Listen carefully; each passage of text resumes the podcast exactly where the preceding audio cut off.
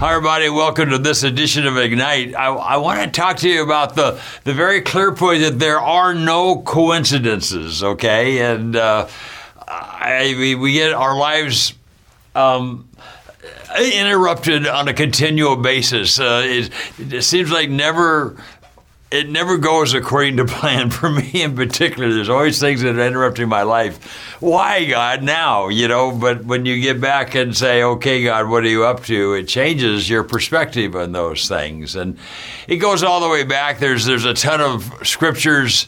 Uh, the disciples, I mean, the things that happened to them, and they couldn't understand why. Why did they happen to Jesus? They ran from Jesus, all that. Uh, I'm thinking of Paul and you know, he's on his way to Rome, and the and the and the ship goes down, and they end up on Malta of all places.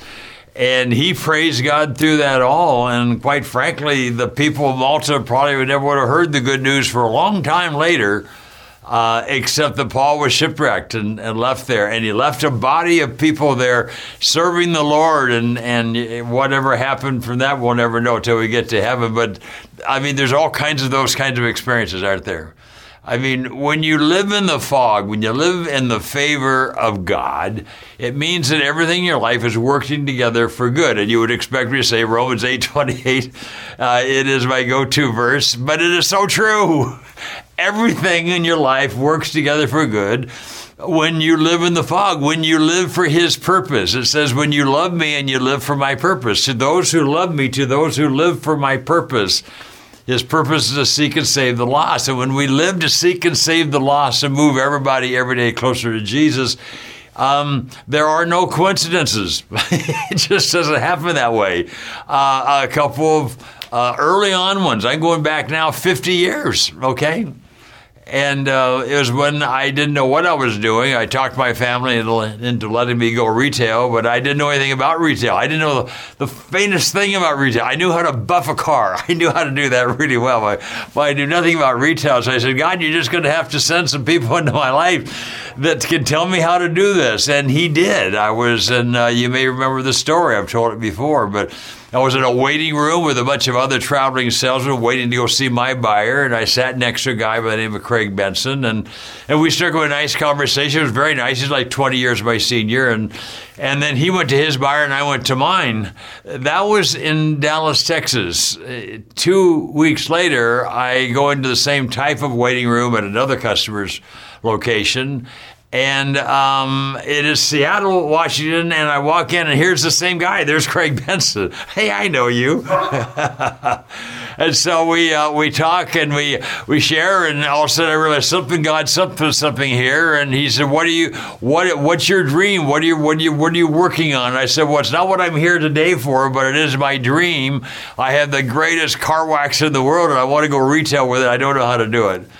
And he proceeds to tell me that he uh, could help me do that. He was uh, a general partner in the largest advertising uh, firm in the United States. I said, "Well, I can't help you. I mean, I, you can help me, but I can't. I can't pay for it. I have no money."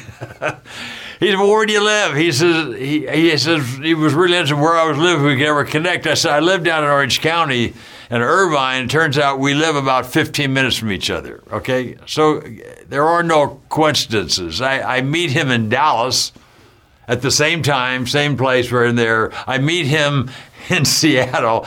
And, and then we find out we live 15 minutes from each other. And he ends up spending volumes of time for no charge uh, really give me like a master's degree on marketing in uh, to the big box stores, to the to the mass market. Incredible.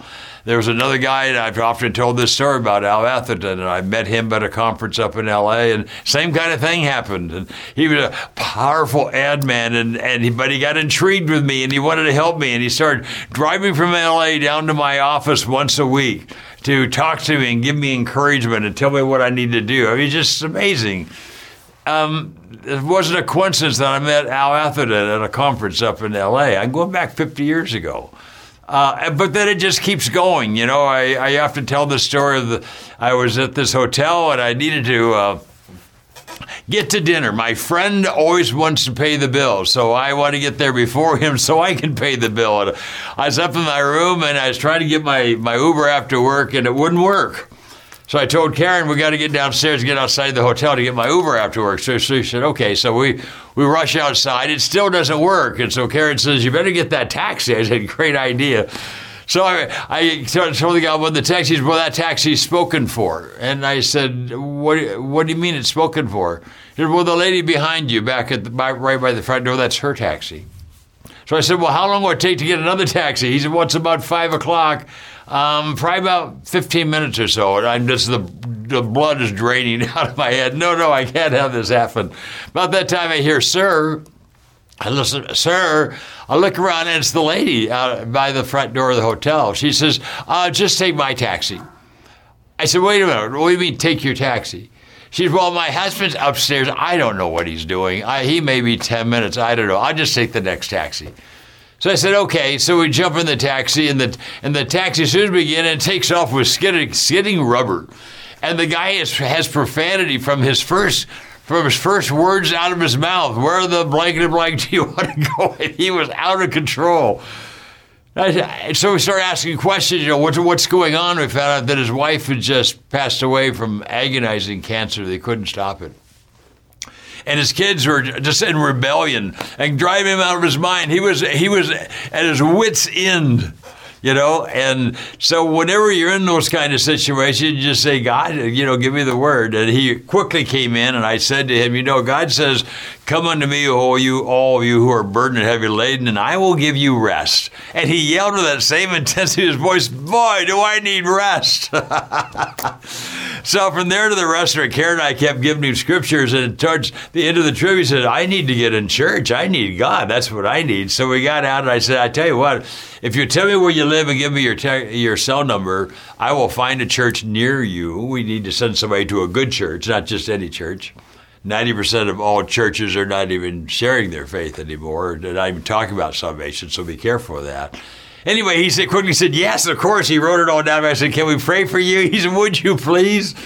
So here we are in the front of this restaurant, this wonderful restaurant. People, traffic, and people walking in and out. And here, Karen and I, in the in the wash of the floodlights of his taxi, praying together, right? And having this wonderful time. I'll never forget that moment. You have these moments. I mean, you share your faith every day, but then there's these watershed moments. You just know you made a difference in somebody's life in, in a huge way, right? Well, think about coincidences. You know, uh, God had to stop my, my Uber app from working, right? he, he had to keep the lady's husband upstairs. He had to give her a benevolent heart where she wasn't going to just hold on to that taxi. But she said, oh, just go ahead and use my taxi. Think of all that. And then he had to have that taxi driver right at that place at that time for Karen and I walk into that taxi. I mean, there are no coincidences. There, there's not. I, um, I'll tell you one more just right quick, and uh, these are all in my book. If you get my book, Ignite Your Life, I tell lots of these stories, and everyone's amazing. We we were flying to Manchester, New Hampshire, for a car rally with our friends Richie and Sharon Klein. And uh, we got held up in Chicago. How many times have you had that happen to you? By the time we got to Manchester, the, it, we were the last flight in and we're at the last baggage claim, and all the bags came out, and ours didn't come out, right? So said, oh, it's, it's going to come, sure. So finally, the last two bags, you know, they're like, it actually stopped. And then it started again to set our two bags down. So, you know, God's up to something. We walk out and we always have a, a car waiting for us at our age, stage of the game. At our age, we have a car waiting for us, you know. But it wasn't waiting for this. It wasn't there. There was no car for us. So I called back to my secretary and and we find, find out that uh, they've been trying to find the driver. They don't know where he is, and now it's one o'clock in the morning, and they don't know what to do. So um, uh, they said they would keep looking. I said, all right. So I looked around, and there was two benches. I actually said to Karen, well, at least there's two benches here. It's a warm evening. We got to, you know. And we laughed. Uh, Karen and I laugh when things go wrong because when things go wrong, God is up to something every single time. Instead of saying, Well, thanks a lot, God, this is all we need, you say, God, what are you up to? You're up to something. And we talk then about how we say just about every time, there must be somebody God wants us to talk to tonight. So He's interrupted our lives. About that time, they announced the, the airport is now closed. We look back, the lights are all off. I went to the door, it was locked. And it was only then we realized there was nobody in the airport. I mean, it was it was gone. There wasn't one taxi. There wasn't one person. It was totally deserted. I had to take a picture of it. It's a great scene. So we just laughed and said, oh, well, you know, what are you up to, God? Well, Kathy, my secretary, found a guy who had taken a ride up to Boston and was deadheading back. And somehow she got a hold of him. And he came by and picked us up, and we're driving off. And he, he'd gotten the story from my secretary, so he knew what was going on. He just amazed at all the things that could have gone wrong to get us in that place. And so finally he said, So what was going through your mind? You really want to know? Yeah. Well, it, it, went through our mind that God must have somebody he wants us to talk to about him. And he says, That's amazing. I said, What? He said, Oh, my life is a wreck. I mean, everything, everything, everything that could go wrong is going wrong to the point where I said, I need God. I need to get back to God. I need to talk to somebody about God. And here you are. And so for the next hour, we are an hour away from our hotel. We talked nonstop with him and just had a wonderful time. I mean, and he was so so excited by the time we got out of the car, and uh, and so we gathered together and we prayed this wonderful prayer together, emotional prayer together. It was three o'clock in the morning by the time we we got into bed that night, and we couldn't go to sleep. we couldn't go. To, we had so much fun that day, that night. We could without God we would say, oh man, we would have telling it for, until now. That was a nightmare night. You cannot believe all things that went wrong. Sometimes just things go wrong. No, sometimes God's in the middle of your life doing something to give you the joy of your life. People say to me all the time, why do you and Karen always have joy? You're always so joyful. Why is that? You want to know why? this is why. Because we're always coming off one of these experiences and we know another one's coming up, and that fills your life with joy. This is why. See you next time.